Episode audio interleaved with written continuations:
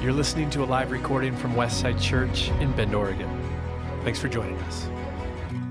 Well, um, today we're beginning uh, a four part series on this idea of the practices of healthy people. And I want to begin um, just to kind of set up this whole series with a quote. And actually, we have two main books that we're going through um, on Sundays and referencing. And one is by Rich Villodas called The Deeply Formed Life, and the other is by Pete Scazzero called Emotionally Healthy Discipleship. And I wanted to read a quote from uh, The Deeply Formed Life, Rich Villodas, as we begin to set up kind of the tone for the next four weeks as we dive into what it looks like to have practices and rhythms in our life that lead to growth and health. Rich Villodas said this. He, he writes, the troubling reality is that believers can be deeply committed to being Christian without ever being deeply formed by Christ. I want to throw this out there to all of us today that we are here not to be um, part of a Christian subculture, but to be formed and reformed and shaped into the image of Jesus. We know this. Um, if you have been awake at all for the last 14 months, you've probably noticed um, in our society right now, it's a pretty divisive time. It's a pretty charged, emotionally charged time. In fact, yesterday I was out in the street playing with my son Jack. He's three years old. So we were playing in the, in the street and in the yard. And uh, a neighbor that I had not met was out working on his truck. And so um, we were right by, by their house. And so he, he walked over and he said, oh, Hi there, and introduced himself. He said, Is that your son? And I said, Yeah, that's my son. And then he immediately said, Man, politically things are pretty divided right now, huh? And I realized, and it's kind of comical, I realized in that moment, the state of our society is such that political divide has taken the place of the weather in our small talk. This is amazing. I was geared up. I was like, it, it, rained today. That doesn't happen often in Central Oregon. I'm going to talk about that if he, if he asks or if there's a lull. But he went right for it, right into political division. So it was great. And then he offered to fist fight me. It was strange, but he didn't do that. These days, you never know. You never know. Um, but we know, we know that this has been a, a tense, a tense time, and, and beyond that, we were chatting with our, our staff this week and, and just realizing people are all over the map um, as far as uh, walking through the disruption of these past 14 months. And, and not to say that everyone's had a, a horrible, traumatic time, some have. Um, but there are uh, emotional needs right now that I think that as a church, we are positioned to bring healing and, and um, relief to. That this could be a place where, whether uh, folks are facing anxiety, uh, fears about the future, uh, trauma for things that were lost or, or uh, were taken away these past months, um, or whether people have had a great, you know, great year and seen real growth in their own lives and families, wherever people are at, the church can be a place uh, that brings people together. No amens for that we could be a church that brings people together. There it is. I know we, you haven't been in the room for a while. This is kind of, you know, takes a little cue, cueing sometimes, but. Uh-huh. But what Pastor Mike talked about with, with our, our celebration of Pentecost today, and I know this message isn't really about specifically the story of Pentecost, but the Pentecost, the message of Pentecost is that those who are completely separated can come together in Christ because of the work of the Holy Spirit. What a beautiful thing. And when that happens, there's healing and there's, there's relief from this sense of, of the world is out of control. Yes, maybe it is, but the Holy Spirit's present. And his glory will cover the earth like the waters cover the sea. So we find great relief today together because of the Holy Spirit's presence among us and what he's doing to bring us together and to heal divides in our world and in our community. It starts here, you know, it starts here. Uh, if, you, if, you, um, if you want to grow in your faith, man, these messages are, for you. And we're going to we're going to dive into these things, hopefully, in a way that even if you're not certain about your faith or you're not what you would consider a follower of Jesus, that you uh, could even find some benefits in the principles that we present here from Scripture and, and uh, ways to find a place of emotional health. Because we know disruption is actually a revealer of emotional health or unhealth. Um, it doesn't always cause the unhealth or the health, but it sure reveals it. Have you noticed this through, through this last year? Autopilot was turned off for everybody. Like no one, no one really could just cruise through every every area of life because of all the disruption. Um, everything from, um, you know, restrictions on on businesses to health concerns to schools to everything. Right? Everything's disrupted. So no matter how you see it or face it, disruption has impacted you somehow, and that is a revealer of emotional health, soul health. Um, you know, my wife and I were at Walmart um, and uh, a, a full grown man uh, tried to pick a fight with one of the greeters, verbally, with one of the greeters at Walmart. And I, I thought, you know, um, he was talking about the CDC and all these things, and um, maybe that's why he spoke up and was so upset. But the CDC did not turn him into the type of person that picks a fight with an elderly stranger in public. You hear what I'm saying? that was there before. This just, re- this just drew it out. And, uh, and for some, that feels like, oh, yikes, so I don't want to deal with all this stuff. But what an opportunity we have to allow the principle of being discipled by Christ actually form us in this moment because now we know some of the stuff that was under the surface. In fact, uh, Alyssa, my wife, asked me, she's like, what are you, what are you preaching on Sunday? And I said, uh, emotional health. And she said, You are preaching on emotional health? And I thought, well, I was feeling pretty good before you said that. Now, oh my goodness. But we all have work to do, right? I've got work to do. You got work to do uh, to arrive in this place, and not really a place, but to, to start on a journey where we are growing and being formed by Christ every day. Uh, this isn't something where it's like, yeah, I, I came to maturity uh, in 1997, and I've been good ever since. No, of course not. We are formed. We're formed into His image every day. Um, and, and with uh, society in a place where the focus is consistently, consistently, and aggressively on who is right and who is wrong, uh, we choose as a church to focus in on what makes us healthy. What makes us healthy? We lean into behaviors and patterns and rhythms and a relationship in Christ, uh, not to prove that we're right, but to find that we're growing into a healthy people. Um, I never want to be um, in a place where we look back over the years and realize that we won the culture wars, but we lost our souls in the process. And so, right now, we focus and we turn to the attention on our souls. Um, there's this idea that has been prevalent for honestly as long as Christianity has been around. It was present in the New Testament in the early church.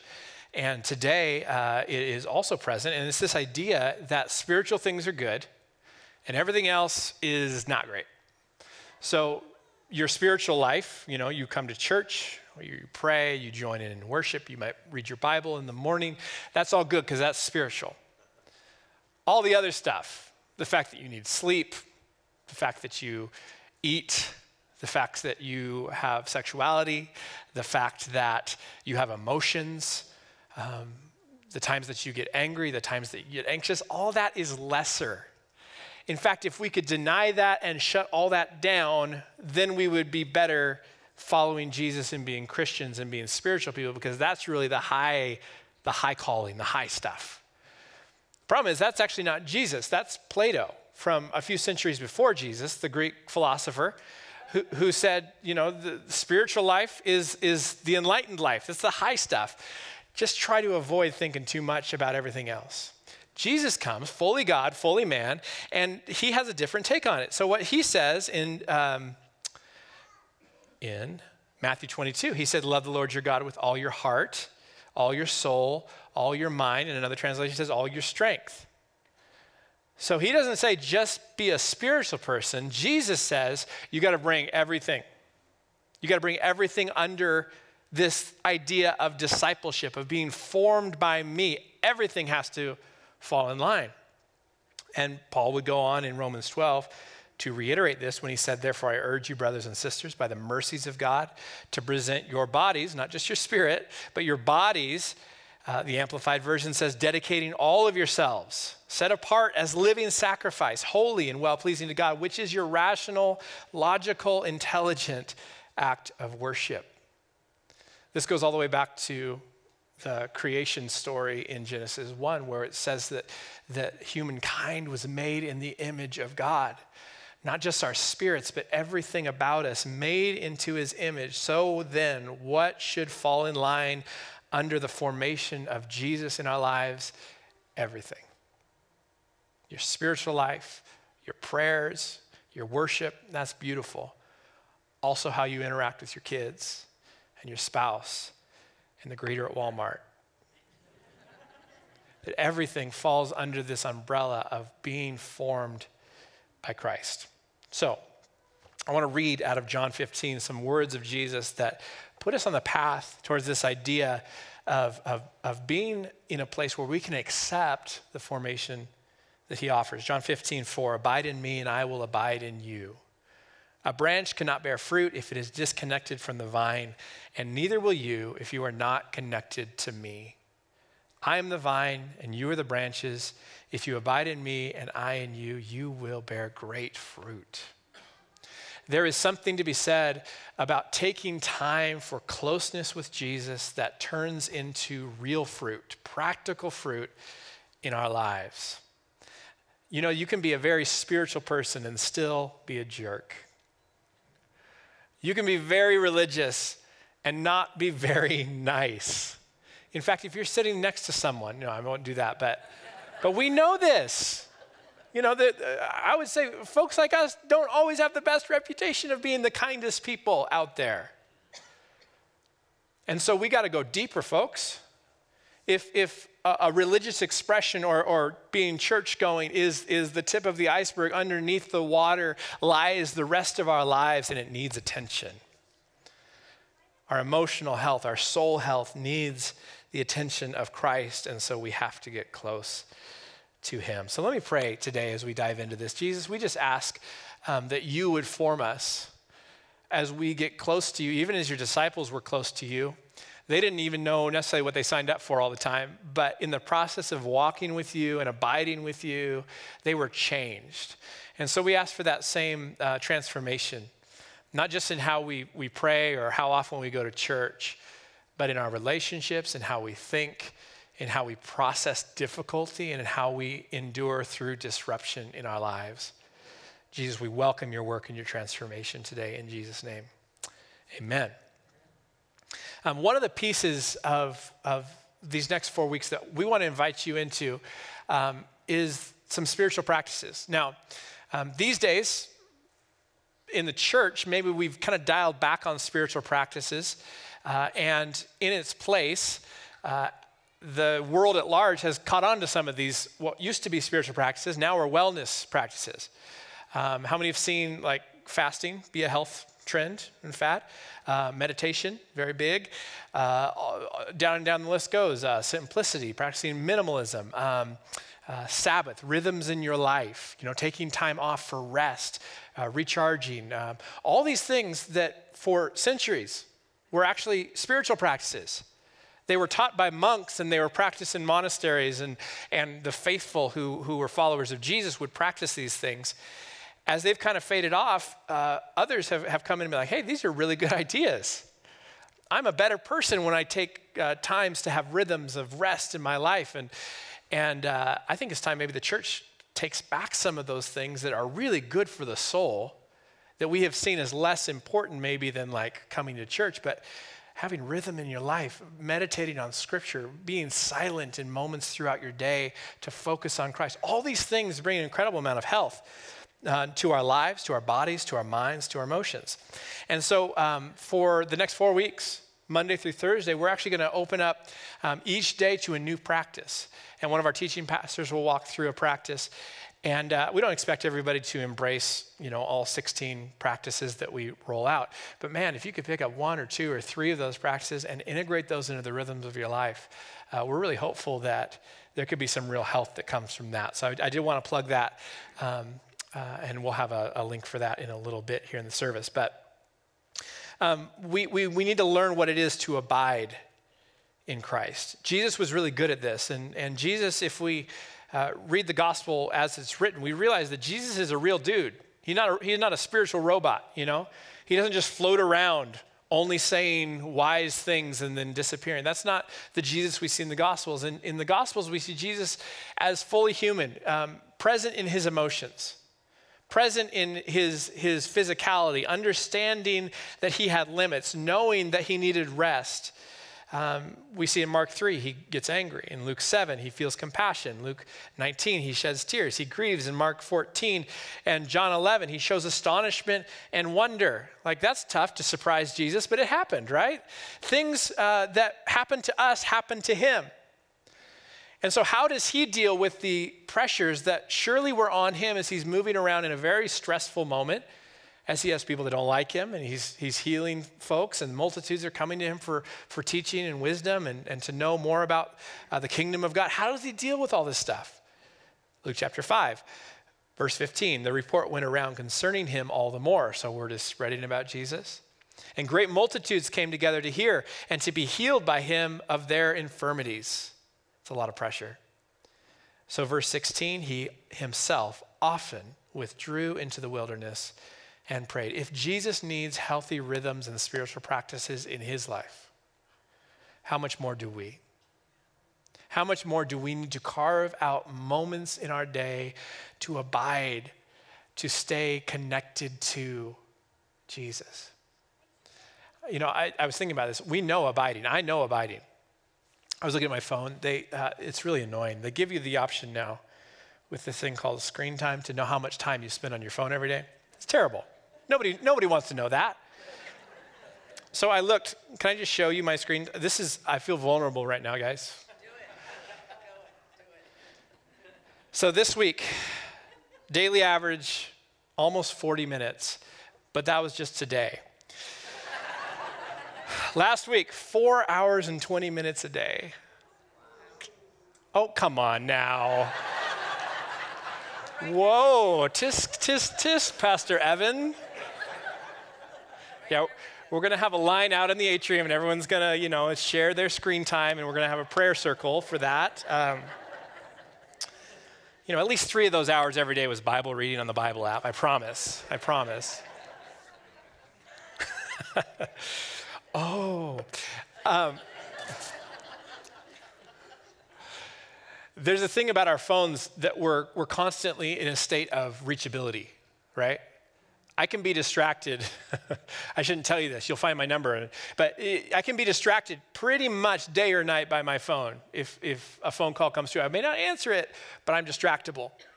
I am reachable.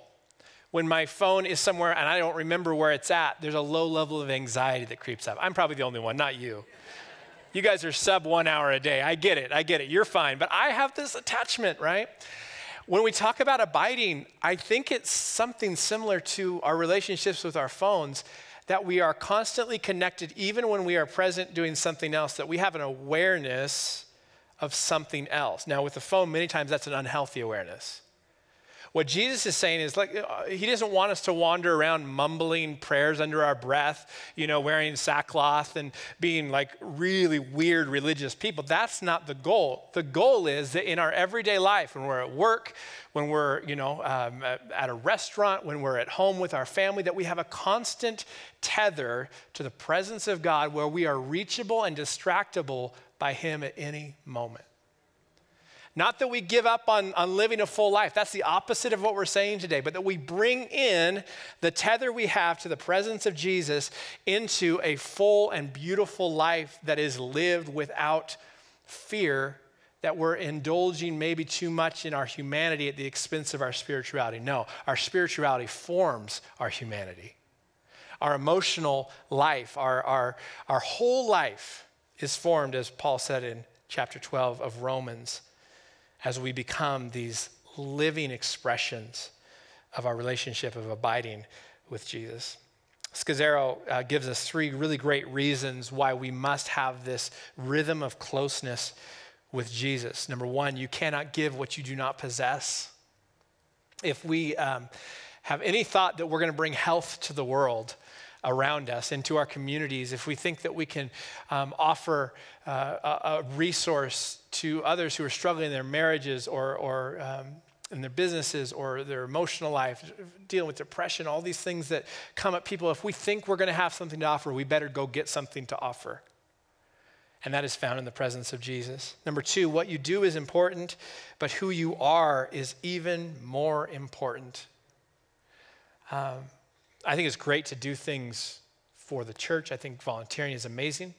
Uh, you know, our kids' classrooms could use some of those volunteers this very moment.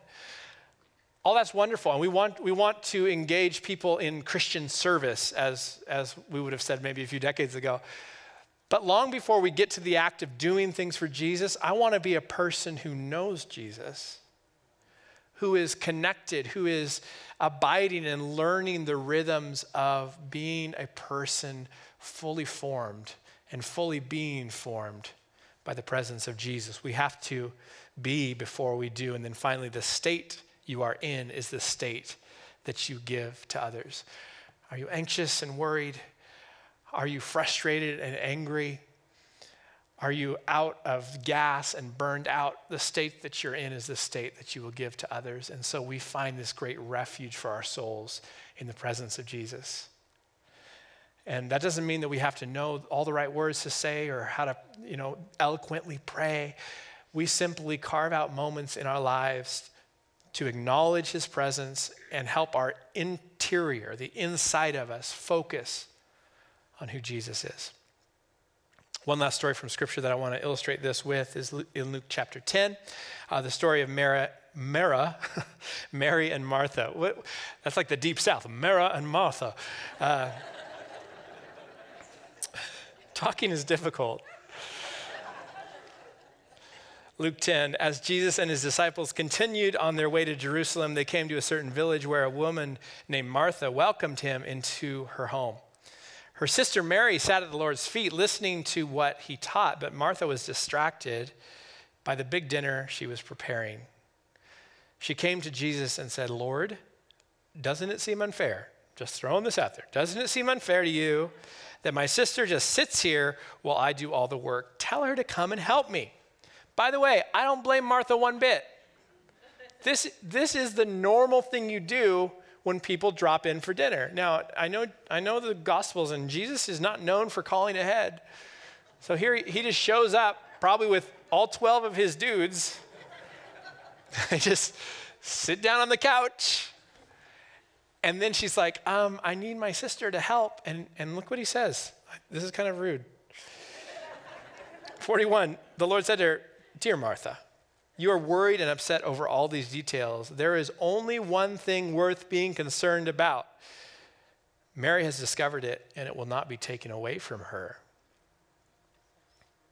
Huh. I think that in that situation, if I'm a disciple, I'm kind of like, oh, Martha's right, Jesus. Like, you need to go easier on Martha, and maybe Mary could help and then come back. But here's the thing I think what Jesus is getting at is not that, you know, just somebody else will do the dinner. You just, you don't need to worry about that. I don't think the point is what it looks like on the surface. I think what Jesus is saying is that Martha saw Jesus' presence, Jesus showing up, Jesus appearing in the living room, so to speak, as a disruption and a distraction from her normal rhythm. Mary saw it as a wonderful visitation and here's the thing about when Jesus encounters us in our life it is rarely expected and it is rarely convenient. And what Jesus is saying to Martha, and what I think he says to us today, is I'm going to show up in your life. I'm going to show up to form you and to allow you to abide in me. And most oftentimes, it's going to come at you like a disruption. You're going to feel like you had your day planned out, your morning was good. I don't have time for this. And in those moments, what he would ask is for eyes like Mary to see that when Jesus is present, it's not a disruption, it's a visitation. And when we abide in him, there is this transformation that happens on the inside. And I think that's why Jesus says that. There's one thing worth being concerned about. Of course, there's not. There's many things worth being concerned about. If Jesus looked at your life and he said, there's, there's, there's really nothing to be concerned about except time with me, you would say, I don't buy it, Jesus. Have you met my kids? They need some concern. Have you, have you seen my business right now? It needs me right now. Do you understand that if I don't do X, Y, and Z, I'm going to let people down? And Jesus says, Yeah, I get all that. But first, think about that. But first, but first, we find out who we are in his presence. Before we do all the rest of that stuff, before we, we move on so quickly that we miss it, we sit at his feet. Um, I'll end with a story. I, and I've told this before, so I apologize if you don't want to hear it. You can just leave as I begin it. But about a year and a half ago, it was a, a cold, cold winter morning.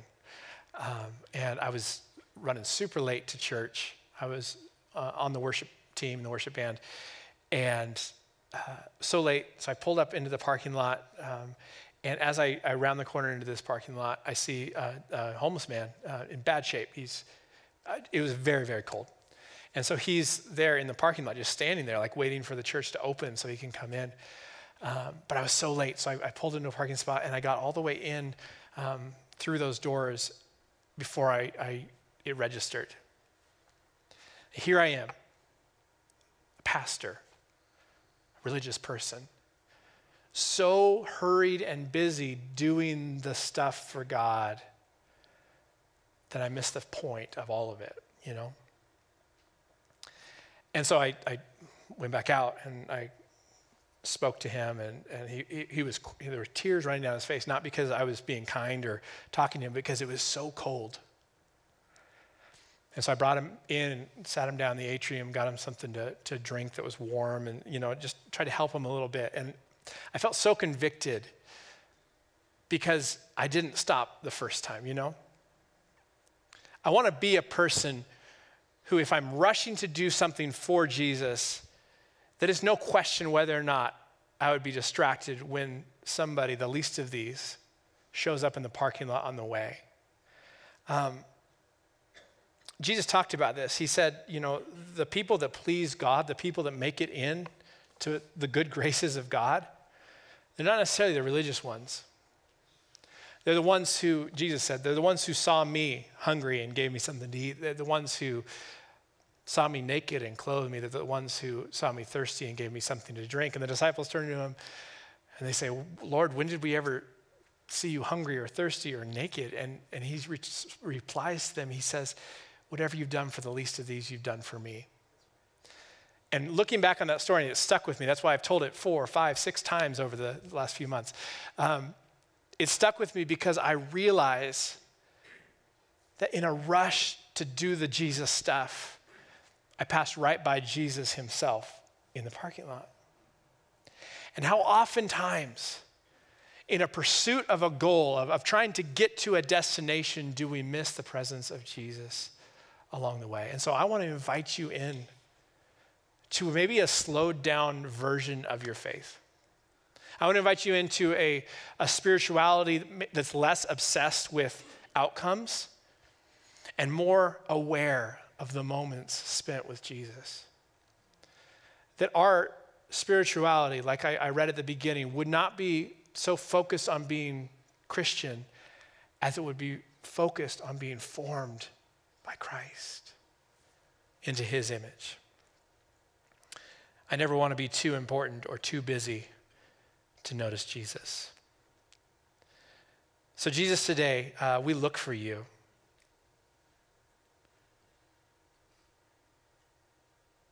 Uh, we know that there's, there's uh, a lot of maybe turmoil in hearts and, and emotions in these weeks and months. And Jesus, we, uh, we are grateful that you lay out the truth that that can come to. We don't have to check those things at the door. Um, that you, in your grace and your mercy today, you have room to take on our insecurities, our worries, our anxieties.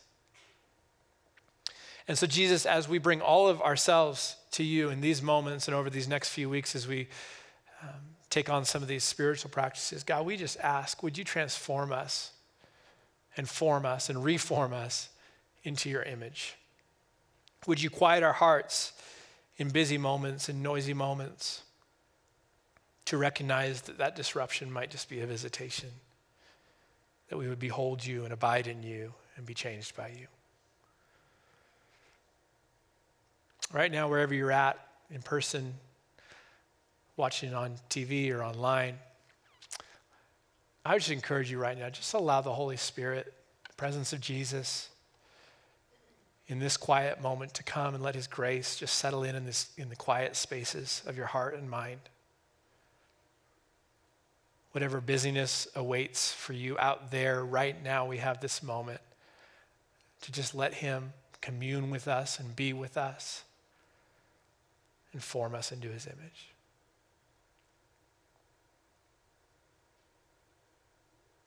And finally, Holy Spirit, we just invite your work on this Pentecost Sunday, as you did before, to blow like a rushing wind, rest in us like flames of fire,